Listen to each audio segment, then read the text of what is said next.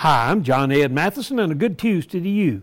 Cassie Stymiest helped a group of New Hampshire middle schoolers purchase a small boat and in it put photos, acorns, notes, and some items from their community in New Hampshire.